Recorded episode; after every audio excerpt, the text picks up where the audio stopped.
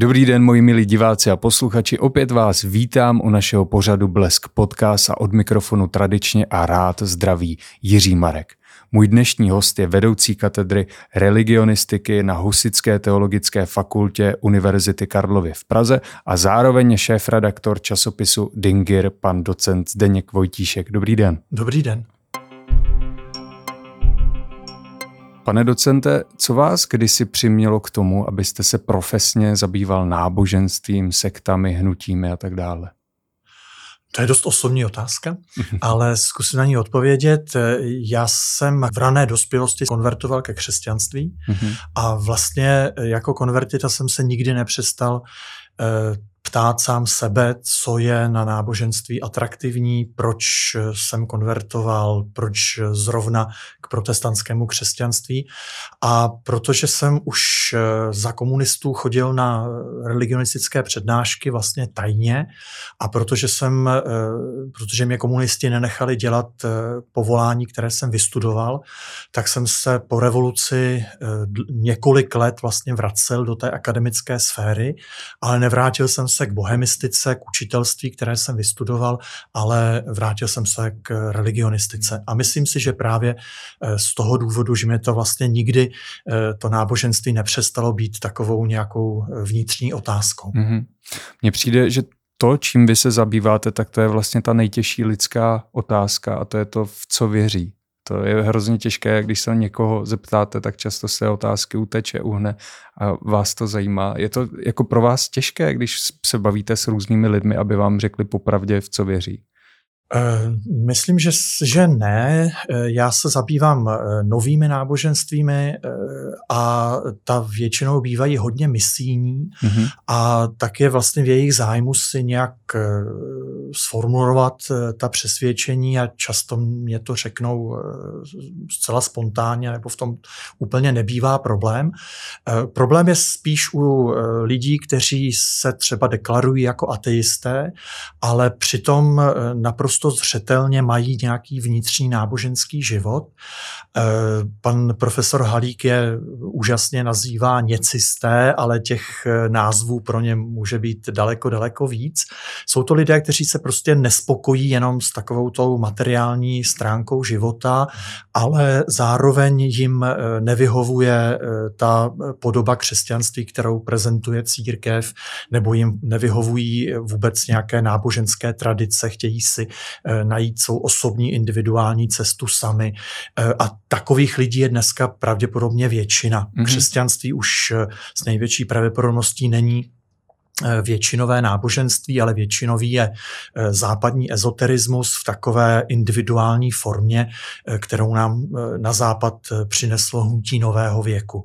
Dneska už na nový věk obvykle moc nevěříme, ale to, to, co to hnutí nového věku přineslo, to se rozptýlilo eh, do společnosti a zasáhlo desítky, desítky procent obyvatel eh, i Česka. Mm-hmm. Takže pokud to správně rozumím, tak tady to hnutí nového věku, takhle jste to nazval, tak eh, to vlastně rozmělnilo nějaké křesťanské základy nebo ty pevné křesťanské základy a teďka my každý máme nějakou individuální svoji víru. Tak, tak to je. Ano, e, přibližně. E, v zásadě vidíme, že náboženský život se odehrává buď to v institucích, mm-hmm. v církvích nebo v nějakých nových společenstvích nebo, nebo v židovských obcích, muslimských obcích a podobně na jedné straně a na druhé straně se odehrává individuálně mimo tyto eh, instituce. Mm-hmm. A ten náboženský život mimo ty instituce je dneska bez pochyby daleko silnější než v těch institucích a mimo ty instituce lidé obvykle čerpají právě z té tradice toho západního ezoterismu, eh, kterou eh, do 60. let přeložilo to hnutí nového věku. Eh, to hnutí nového věku očekávalo nový věk velmi intenzivně naposled na zimní slunovrat roku 2012. To očekávání se nenaplnilo, ale ty ideje samozřejmě v té společnosti mm-hmm. zůstaly, takže dneska mluvíme spíš o nějakém dědictví hnutí nového věku a to dědictví je rozptýleno eh, po celé společnosti a je to vlastně to náboženství mimo instituce. Mm-hmm. Jenom abych abych ještě věděl, co znamená západní ezoterismus, co si pod tím mám představit. Západní ezoterismus je asi 2000 let eh, stará tradice a mm, mm, pravděpodobně eh, znáte nebo určitě jste slyšel o nějakých věštebných metodách, nejvíc asi astrologii, mm-hmm. alchymii. Horoskopy určitě. Ano, horoskopy. Ano. Z takových těch skupin v tom západním ezoterismu jsou třeba známější rozikruciáni nebo svobodní zednáři mm-hmm. nebo různé hermetické řády. Takovou lidovou podobou je spiritismus, takovou naopak intelektuální podobou je třeba antropozofie s valdorskými školami, možná, že jste o tom někdy slyšel a tak dále. Je to ohromně rozvětvená eh, tradice, která přinesla eh, ten největší plot v tom hnutí nového věku a vlastně už to hnutí nového věku vyhovělo tomu západnímu individualismu, že není potřeba se združovat, není potřeba ani tak moc dělat nějaké časopisy nebo webové stránky a podobně. Prostě se to rozptýlilo eh, mezi individua, tak jak je to dneska vlastně oblíbené. Mm-hmm. Um, teďka se zaměřím na sekty, ale ona, ta otázka platí asi pro všechny náboženská hnutí. Jestli vy si za těch třeba posledních 30 let všímáte, že vzniká něco nového, poněvadž vy znáte určitě spoustu tady těch různých uskupení, mm, tak jestli pořád se to neopakuje, nebo naopak vznikají i nové věci? Eh, vznikají eh, nová náboženství nebo nová společenství, eh, my jim říkáme nová náboženská hnutí mm-hmm. a takový můj hrubý odhad, ale už bych možná zase po letech potřeboval ho trošku upřesnit, je, že jich u nás působí možná 150 nebo třeba ještě, ještě trošku více. A ta nová hnutí jsou vlastně důkazem toho, že ty jednotlivé staré náboženské náboženské tradice jsou vlastně dosud živé v tom, že prostě se inovují. E, inovují se často způsobem, který se nám zdá podivný nebo heretický nebo zvláštní jakkoliv, ale prostě e, ty, ty tradice e, vlastně žijí tím, že se nějakým novým způsobem zase v té mm-hmm. měnící se společnosti projevují. Takže těch nových společenství vzniká velmi mnoho. Zase jich hodně zaniká, protože to je takový nejistý jistý podnik, potřebujete získat nějaké prostředky, potřebujete získat nějaké, nějakou základ, základní členskou základnu a tak dále. A hlavně to pak potřebujete předat dál druhé generaci, aby se to trošku etablovalo. Takže spousta těch nových eh, společenství zase zaniká, některé se udrží a tak vlastně ten náboženský život i v té české společnosti eh, docela kolotá a je stále, stále nový a aspoň pro mě stále zajímavý. Mm-hmm. A měl jste takový ten pocit, kdy jste si řekl, jo, tak tohle pojetí víry, nebo tenhle ten přístup je úplně nový, s tím jsem se ještě nesetkal, nebo oni to opravdu recyklují? Pořád nebo vždycky je, vždycky je to e, nějaké staré, e, ono nic nemůže být prostě úplně nové a vždycky je tam i něco nového. E, to, že jsem e, občas překvapen, e, to je pravda. E, někdy e, mně dojde něco, co mě třeba ještě do té doby vůbec nedošlo. To, to společenství objeví nějakou třeba starou myšlenku, ne, znovu ji nějak recykluje, no, nově, ji, nově ji uvede. Takže je to takové vaření smíšení ze starého, eh, ze starého i nového a musím přiznat, že mě eh, dost často něco překvapí, tak eh, aby to bylo úplně jasné, abychom nemluvili úplně mm-hmm. abstraktně, tak třeba na tom poli ufologie mě vždycky překvapí nějaký nový kmen mimozemšťanů a to, jak si je lidé představují a teď se kolem těch mimozemšťanů se rozvíjí třeba obrovská teologie a jejich genealogie různé a boje a velitelé a, a zlí a dobrý. Prostě úžasná, úžasná matérie, vlastně nikdy, nikdy nekončící eh, způsob inovace. To zní jako velmi dobrý námět na nějakou sci-fi knihu, jak to popisujete. No, eh, tak ta, ta ufologie je samozřejmě taková atraktivní a eh, donedávna jsme byli tak tak jako trošku zvláštní v tom, že v cizině to kvetlo více, ale teď se mně zdá, že po pandemii je těch ufologických skupin hodně a že se, mm-hmm. že se skutečně dostává do povědomí lidí už skoro tak, jak je to třeba ve Spojených státech běžné už několik desítek mm. let. Když narážíme pořád celou dobu na to, jak se mění ta současnost, jaké jsou nové eh, sekty, víry, náboženství a tak dále. A zrovna ta ufologie, tak já si nemůžu nespomenout, když eh, otevřu svůj TikTok, tak často mi tam vyskočí mm, nějaké právě narážky na starověké Egypt, pardon, že takhle motám, ale starověký Egypt a spojení s UFO a takové jako různé teorie, tak vy také sledujete tohle třeba na sociálních sítích, jak se to šíří? No, já sociální sítě nemám rád a sleduju to s velkým sebezapřením, ale chápu, že to prostě k mé, mé profesi patří, takže leco se, se opravdu snažím sledovat, ale eh, ne, ne, netrpím tím, že bych si myslel, že teda usleduju naprosto, naprosto všecko. Jak jsem říkal, eh, zrovna včera mě někdo překvapil eh, nějakým docela známým léčitelem, o kterém jsem v životě neslyšel. Ale k tomu Egyptu, nevím, jestli si vlast, uvědomujeme, že, že vlastně současná doba je ohromně e, příznivá právě vzniku těch, těm ná, těch náboženských inovací. Jedna, která bych chtěl ještě e, nějak nezapomenout na to, že je úžasné, že žijeme v nábožensky svobodné zemi, takže e, můžeme e, vlastně dělat cokoliv. Mm. My, kteří pamatujeme komunismus, tak pořád se vlastně divíme, e, že to je dneska možné. A e, to, že to je možné, je, je skvělé skvělé i za cenu toho, že někdy výjimečně se stanou nějaké hrůzy, které nechci samozřejmě popírat, ale to, že jsme ve svobodné zemi, je opravdu úžasné. A e, teď ten Egypt, e, to, to druhé, co je velmi charakteristické pro tuto dobu, je to, že máme prostě díky internetu, díky globalizaci máme přístup k naprosto neuvěřitelným zdrojům na druhém konci planety nebo na eh, druhém konci časové osy a teď vlastně všecko můžeme, ze všeho můžeme čerpat, všecko můžeme kombinovat, eh, všecko nás může nějak inspirovat. Takže není divu, že ta doba je eh, ohromně nábožensky plodná a vlastně nábožensky vzrušená. Jenom opakuji, když si představujeme to náboženství jako církev, jako skupinu, jako mm-hmm. nějakou hierarchizovanou společnost, tak jsme vedle. Dneska eh, ten náboženský život právě s těmito kombinacemi se odehrává eh, individuálně za vlastním stolem s vlastním počítačem. Mm-hmm.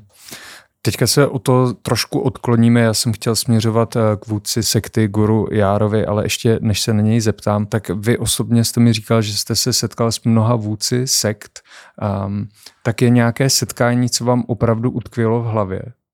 nevím, nevím, co vybrat, abych eh, nějak nebyl příliš impertinentní vůči těm, těm vedoucím. Docela vzpomínám třeba na pana inženýra Ivo Bendu, který kolem roku 2000 vedl, zalo, založil, spolu založil ufologickou skupinu. Možná, že jste viděl i na tramvajích reklamu na vesmírné lidi. Ano, ano. To tehdy to tehdy bylo velmi atraktivní a, a pak zase ta ufologie jako trošku odešla, ale, ale, ale kolem toho roku 2000 to bylo hodně atraktivní. A já, když jsem se poprvé eh, setkal s panem inženýrem, eh, tak eh, to na mě dělalo dojem, že to je prostě úplně bizarní a jak tomu někdo může věřit a tak takové ty prostě mhm, obvyklé, mm-hmm. obvyklé věci, trpěl jsem tím ještě před těmi 25 lety také.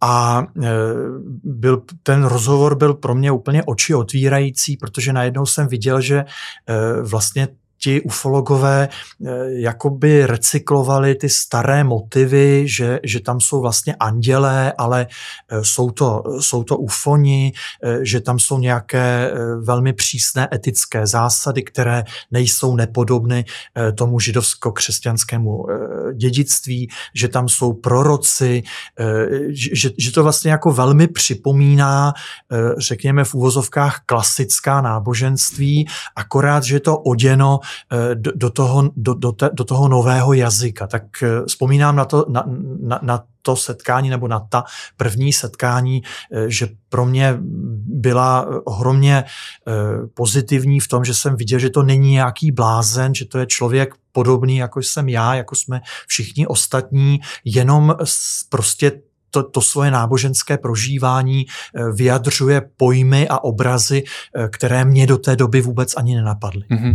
To já si dokážu docela představit, nebo nedokážu představit, jak vy tam sedíte, jak probíhá ten rozhovor. Musíte být takový jako pokojní, hodně se doptávat, neprovokovat.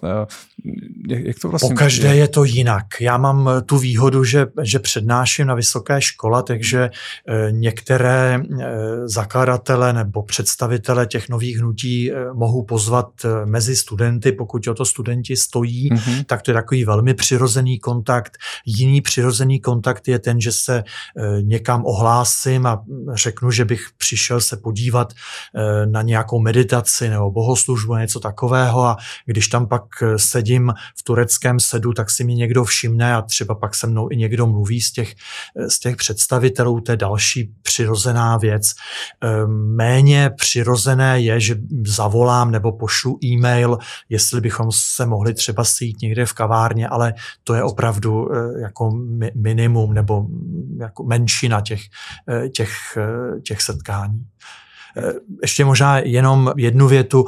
Ta osobní setkání jsou pro mě důležitá, samozřejmě, ale jádro mé práce je přece jenom ve studiu mm-hmm. textů a, a třeba právě těch eh, videí a podobně. Jako nechci, aby to vyznělo tak, že celý život trávím jenom tím, že jsem někde hostem nebo sedím v nějaké kavárně. Ne, přece jenom ta, ta akademická práce to jsou především mm-hmm. ty texty. Mm-hmm. Ale přece jenom mi to nedá, často se sektami eh, se spojuje také to, mm, že můžou být nebezpečné v tom smyslu, že vás můžou pak obtěžovat, můžou vás sledovat, eh, můžou vás zasypávat nějakými dopisy a tak dále. Tak s tím jste se třeba setkal, že vás to no, naháděli? Mnohokrát, sam, samozřejmě, eh, samozřejmě, ale já to, já to jako úplně nevidím možná tak dramaticky, nebo mám dojem, že ta naše společnost to možná trošku demonizuje. Mm-hmm. Ta nová hnutí eh, jsou v naléhavé, naléhavé potřebě získat nějakou členskou základnu a eh, dělají misii a ta misie může být skutečně třeba někdy obtěžující, ale na té misi obvykle není nic tajemného. Je to, je, je to prostě způsob, jak se pokusit vás ovlivnit. A každý z nás je ovlivnitelný a každý z nás také ovlivnitelný ovlivňuje jiné lidi. Někdy se nám zdá, že třeba ten, ten způsob je až jako příliš a tam pak eh, kreslíme tu hranici a říkáme, je, fuj, tady je to manipulace. Mm-hmm. Jo, ale, ale eh, ten přechod mezi nějakým rozumným ovlivněním a tím, co je nám nepříjemné, eh, je, je velmi individuální a velmi, velmi plynulý. Takže ano, snaží se nás různí lidé různě ovlivňovat, může to být obtěžující, frustrující. Eh, já, mě samotného to třeba někdy trochu, trochu štve, ale pak si říkám, no eh, pořád je to lepší než různý díleři, eh, který mě zvonějí na zvonky a, a, a telefonují domů a podobně. A to vlastně snáším, to beru, že patří prostě k našemu kapitalismu, tak zrovna tak bych měl vlastně snášet to, že k té náboženské svobodě patří i to, že se mě někdo chce, že se mě někdo snaží ovlivnit. Mm-hmm podobní prodejci náboženství. Mm, e, tak, to je trošku dehonestující, Pardon. ale ne, ne, to, je, to nevadí, jenom, jenom že, ale, ale je, to, je to v zásadě tak. Letos v srpnu byl do České republiky z Filipín převezený 52-letý Jaroslav Dobeš, známý jako Guru Jára. Od roku 1997 do roku 2012 zde vedl vlastní sektu a během let 2004 až 2007 měl takzvaně odháčkovávat, tedy znásilnil několik studentek. Co jste si tehdy pomyslel, když jste o té jeho skupině slyšel poprvé? To společenství se zpočátku jmenovalo Poetrie mm-hmm. a byla to taková, takový konglomerát různých aktivit v duchu hnutí nového věku. Bylo to, pomyslel jsem si, že to je prostě jedna, jedno z typických center hnutí nového věku, které zasahovalo hlavně Olomoucko a bylo docela silné ty, ty počty lidí, kteří se objednávali na ty kurzy nebo kte, kte, kteří jezdili na různé ty semináře, bylo poměrně velké. Ale to v těch, eh, na, na konci těch 90. let nebo na, na začátku toho 21. století zase nebylo tak úplně neobvyklé. Takže ano, toto jsem, eh, toto jsem, tohoto jsem si všiml. Všiml jsem si guru Járy, který mě nepřipadal eh, v ničem nějak zvláštní, měl takovou zajímavou biografii, která se mně nezdála úplně důvěryhodná, ale to jako není moje věc. A stavěl se nebo představoval se jako eh, ohromně pokročilý mistr ve všech možných, eh, ve všech možných oborech, eh, indických, egyptských, kdo ví jakých, nebo mm-hmm. mexických, kdo ví jakých jiných. Tak, ale to zase k tomu hnutí nového věku patří, nebylo to, nebylo to nic, nic mimořádného.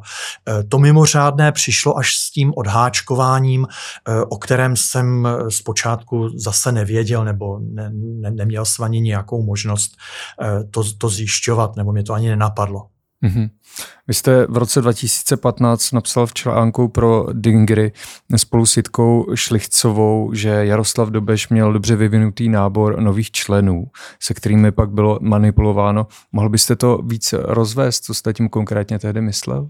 Ono to bylo tak, že, že ty jeho hlavně teda následovnice, eh, tam eh, ta, ta mužská ženská část se vyvíjela eh, trošku odlišně, že ty, že ty jeho následovnice postupovaly do jakési školy, měli dokonce indexy, byly tam i nějaké semestry a tak dále. A e, vlastně e, v té, e, po absolvování té školy, nebo dokonce už během, během toho studia, už si zkoušeli sami vyučovat to, co se, to, co se naučili. A, a myslím tím teda nějaké duchovní nauky, asi nej, nejvíc jogu nebo nějakou astrologii, případně astrojogu v kombinaci a, a, a, další věci. A tím, že to sami učili, no tak samozřejmě byli, eh, byli motivovány k tomu, aby dělali si vlastní nábor, eh, takže eh, to, to, to společenství eh, vlastně mělo řadu, řekněme, takových jakoby agentů, kteří dělali eh, docela intenzivní misii mm-hmm. a, a tím, se, eh, tím se rozšiřovalo a to možná bylo jako hodně v základu toho, toho úspěchu, toho mhm. společenství. Mm-hmm. To zní trošku jako pyramidové schéma, že jeden postoupí o tu řadu výš a potřebuje zase ty pod sebou. Ano, ano, já jsem to dokonce byl trošku v pokušení tak to říct, protože si myslím, že by to tak bylo pochopitelné pochopitelné, ale pak jsem to neřekl, eh, protože si nemyslím, že tam šlo v prvé řadě o peníze. A to, to v těch pyramidových eh, hrách nebo v, v tom multilevel marketingu eh, tam skutečně jde o to zbohatnutí. Mm-hmm. Já mám za to, že Guru Jára a jeho poetrie byla na prvním místě náboženská společnost a že peníze jsou bez pochyby každému z nás příjemné, ale že nebyly hlavním motivem nebo nějakým prostě ano, důležitým motivem. Já, já jsem to chtěl jenom popsat jako to, jo, to schéma, jo. akorát bez těch peněz. A zároveň to ještě vystihuje to, že ten guru Jára mm, si ty lidi zavazoval z toho, alespoň co já jsem četl, tím, že je blíž pouštěl k sobě a sděloval jim různá jakoby tajemství, že, že takhle jako na vrcholu byl on a pod ním se to takhle rozšiřoval. Ano, ano, to, to, je, eh, to by bylo samozřejmě nadlouho, ale eh, snad jenom jednou větou můžu říct, že eh, ta nová hnutí, a nejenom ona, ale hlavně ta nová hnutí, mají takovou zvláštní dynamiku, která je dána charizmatem toho, toho vůdce a tím charizmatem myslíme nějaký přístup k nějakým nadlidským nebo mimořádným znalostem, schopnostem. A Guru Jára byl bez pochyby by ohromně charizmatizován, bylo mu přikládáno ohromné charisma. A teď je důležité, jak ten vůdce vždycky s tím charizmatem hospodaří. Ono je potřeba, aby se, aby to charisma dával najevo, to znamená, aby se občas někde ukázal, ale zároveň, aby byl i vzácný, aby toho charizmatu se jaksi nevyplýtvalo v úvozovkách tak moc. A k tomu právě patří to, že někteří lidé jsou pozváni blíž, někteří na to pozvání třeba dlouho čekají, někteří se předtím musí rozejít se svým chlapcem, někteří musí splnit zase nějakou další, eh, další povinnost. A úplně nejlepší na tom je, že obvykle s tím charizmatem nehospodaří ani tak ten vůdce, eh, jako eh, určitá část velmi blízko tomu vůdci, odborně tomu říkáme charismatická aristokracie, která jakoby otvírá dveře a zase někdy je při, přivírá, kolem toho vůdce vytváří právě to charisma. Společenství guru járy v tom bylo naprosto, naprosto typické. Mm-hmm. Už jste to zmiňoval, tady ten výraz odháčkování. Mm, kde se to vlastně vzalo? Vymyslel to on, nebo už to někde bylo předtím? Tak eh, těžko říct, eh, jak se, jak, jak se s tímto konceptem setkal eh, pan Dobeš, ale ten údajný jev nebo ten náboženský koncept je popsán v knize Tajši Abelárové, což je asi nejbližší následovnice Karlose Kastanědy, jednak teda etnologa, ale hlavně člověka, který ohromně propagoval šamanismus.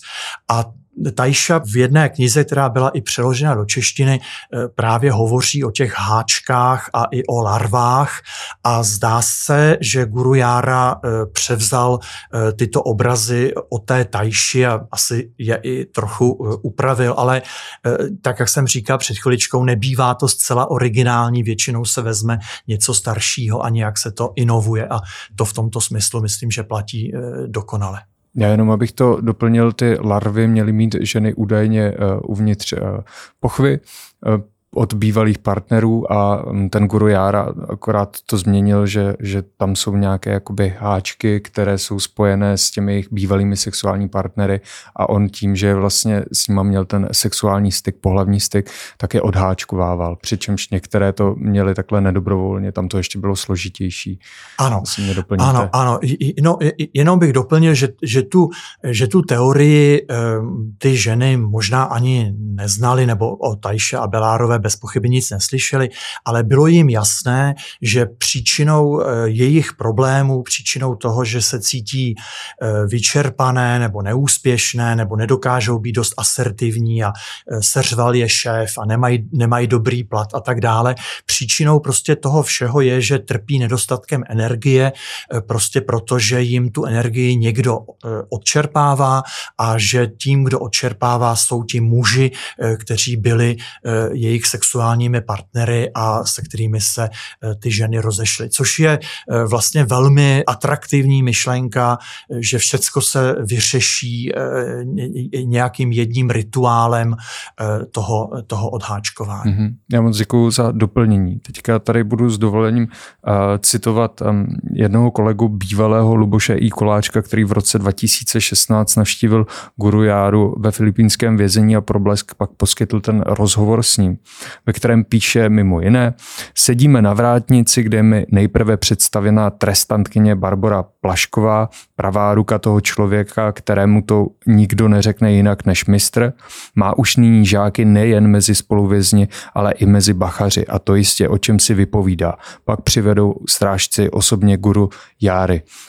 Může Jaroslav Dobeš ovlivňovat spoluvězně a dozorce také v české věznici, když to vidíme, že takto působil ve Filipínách? Já myslím, že, já myslím, že ano. Já jako neviděl bych zatím zase něco eh, nutně nad, nadpřirozeného. Eh, to co, eh, to, co je na těch náboženských vůdcích nejatraktivnější, je jejich jistota. Zvlášť jako intelektuálové jsme nejistí a, a, a tento svět nám připravuje spoustu nejistot A je vlastně velice, velice lákavé ty naše nejistoty odevzdat někomu, kdo je jistý. Takže Jaroslav Dobeš se naučil působit velmi sebejistě, on ví, jak to všecko je, umí tento svět nějak ovládat, to sebevědomí mu dodali právě ty desítky těch následovníků, kteří na, na něj hleděli jako na duchovního vůdce. Takže s tímto, s tímto vybavením je schopen bez pochyby ovlivňovat nebo eh, ano, ovlivňovat kohokoliv, ať už to jsou spoluvězni, bachaři nebo kdokoliv, kdokoliv jiný. Toto sebevědomí, tato jistota eh, je, je, je atraktivní. A samozřejmě eh, jde kolem něj ta jeho pověst, eh, která z něj dělá v očích některých lidí bez pochyby mučedníka, to znamená, lidé jsou zvědaví, co vlastně říká, proč trpí, proč je ve vězení, teď určitě mají i tendenci ho obhajovat, on přece není zlý, aby seděl ve vězení, to je nějaký omyl, nebo eh, se to nějak špatně eh, vyvinulo. A eh, od takové té obhajoby už je velmi blízko k určité empatii, porozumění a tak dále. Takže vůbec by mě nepřekvapilo, kdyby jako duchovní vůdce působil ve vězení a kdyby i lidé mimo vězení k němu zase vzhlíželi a to jeho společenství působilo dál. Hmm.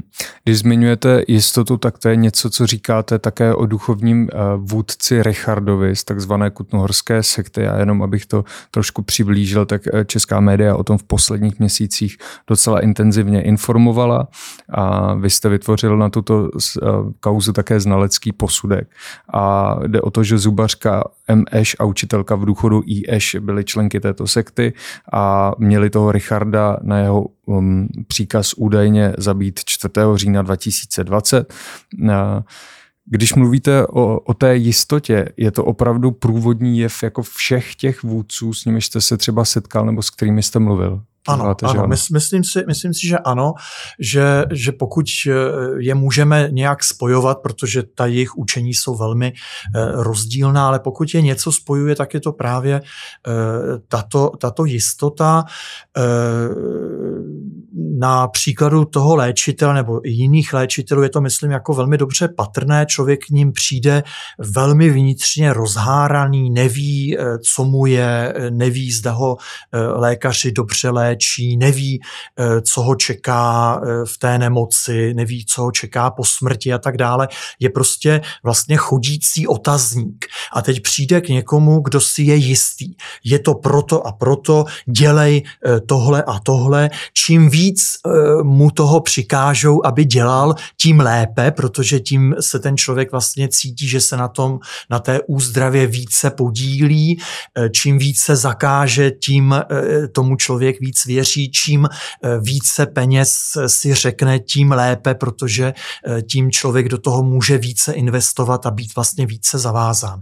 No a tak jak o, u tohoto léčitele, tak i u jiných léčitelů a i u dalších eh, duchovních osobností a vůdců to pak pokračuje, že už nejde jenom o ledviny, ale jde i o vztah s tchýní nebo s manželkou, pak jde i o vztah ke kosmu a najednou jde o nějakou kosmickou energii nebo o Boha nebo o minulé životy. A vlastně od toho, eh, řekněme, pozemského léčení, o těch pozemských starostí, které vyžadují tu jistotu, eh, ten léčitel eh, úplně nenápadně a vlastně logicky přejde k tomu, že řeší celý, celou galaxii a, a další přilehlé vesmíry. Mm-hmm. To, je, mhm. to, je, to je prostě všecko neseno tou jistotou. A my se pak divíme, že třeba někdo mm, spáchá trestní čin eh, nebo dělá něco, co se nám zdá divné, věnuje peníze nebo něco takového, ale to je prostě eh, několikátý krok.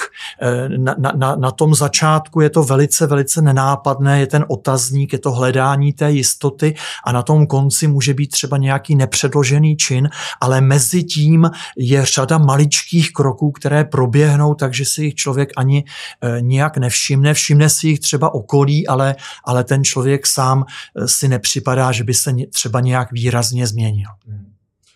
Čím byste řekl, že třeba tady ta kutnohorská sekta nebyla tak viditelná, že se nedostala ani do vašeho zorného pole? Dokonce ani do mého zorného pole. do vašeho.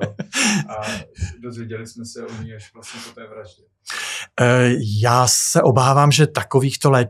hlavně teda těch léčitelských společenství jsou opravdu desítky, možná i stovky.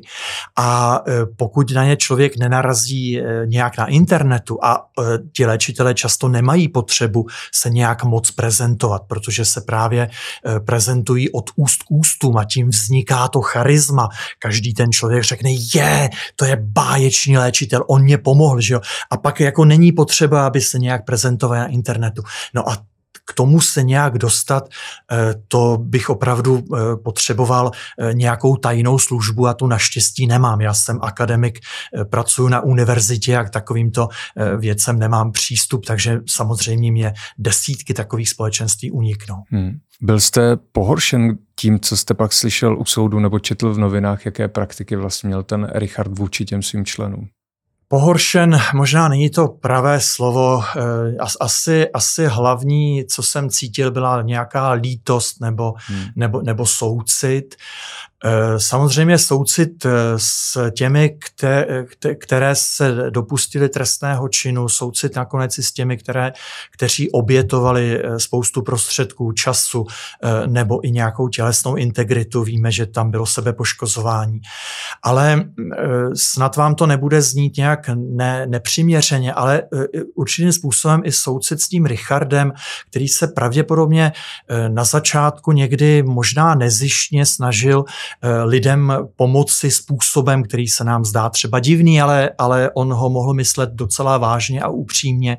Ale právě ta charizmatizace, právě ten obdiv těch lidí ho, ho nasunul do podivných poloh a pak začal eh, vlastně ty lidi zneužívat a, a, a, a začal, eh, za, začal se s nimi začal s nimi jednat velice, velice neodpovědně.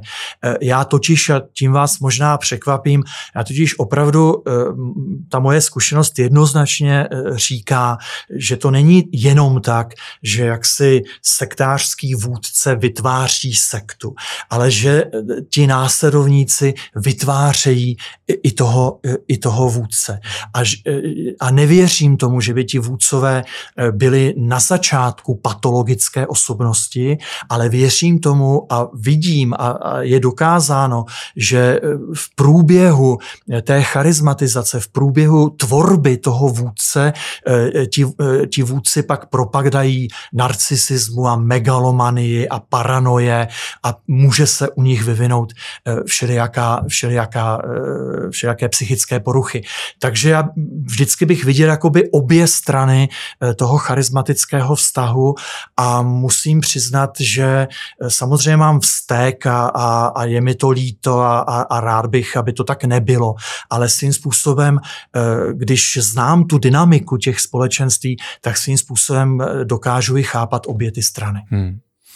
Já jsem se vás chtěl ještě zeptat na 12 kmenů, ale k těm už se asi z časových důvodů úplně nedostanem, ale eh, z toho, co vy jste říkal naposledy, tak by mě fakt zajímalo, jak vy se s tím sám dokážete vyrovnat, že jdete takto do těchto sekt, do těch, k těmto léčitelům, vidíte tam věci, které nejsou eticky úplně asi uh, ono. Jak vy se s tím vyrovnáváte? Uh, no, uh, těžko a určitě bych nechtěl Eh, působit eh, jako někdo, kdo to všecko zvládá, kdo na to má recept a, je superman nebo někdo takový. S těmi etickými problémy se sám potýkám, eh, bojím se, abych někdy nějakému tomu společenství neuškodil, bojím se, abych někomu třeba nefandil a, a nepřehlédl věc, která není eticky nebo dokonce právně přijatelná. Prostě sám v tom lítám, sám v tom hledám eh, nějakou cestu, nemám žádný recept, protože každé to společenství je jiné.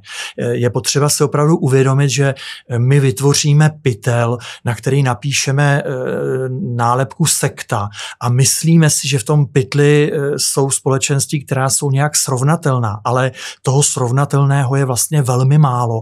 Každé to společenství je jiné a ke každému je potřeba přistupovat trošku, trošku jinak.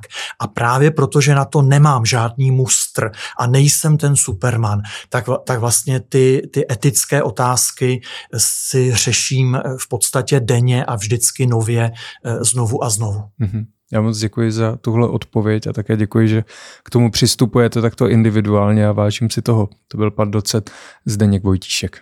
Naschledanou. Také děkuji, že jste nás sledovali, poslouchali a mějte se hezky. Naschledanou.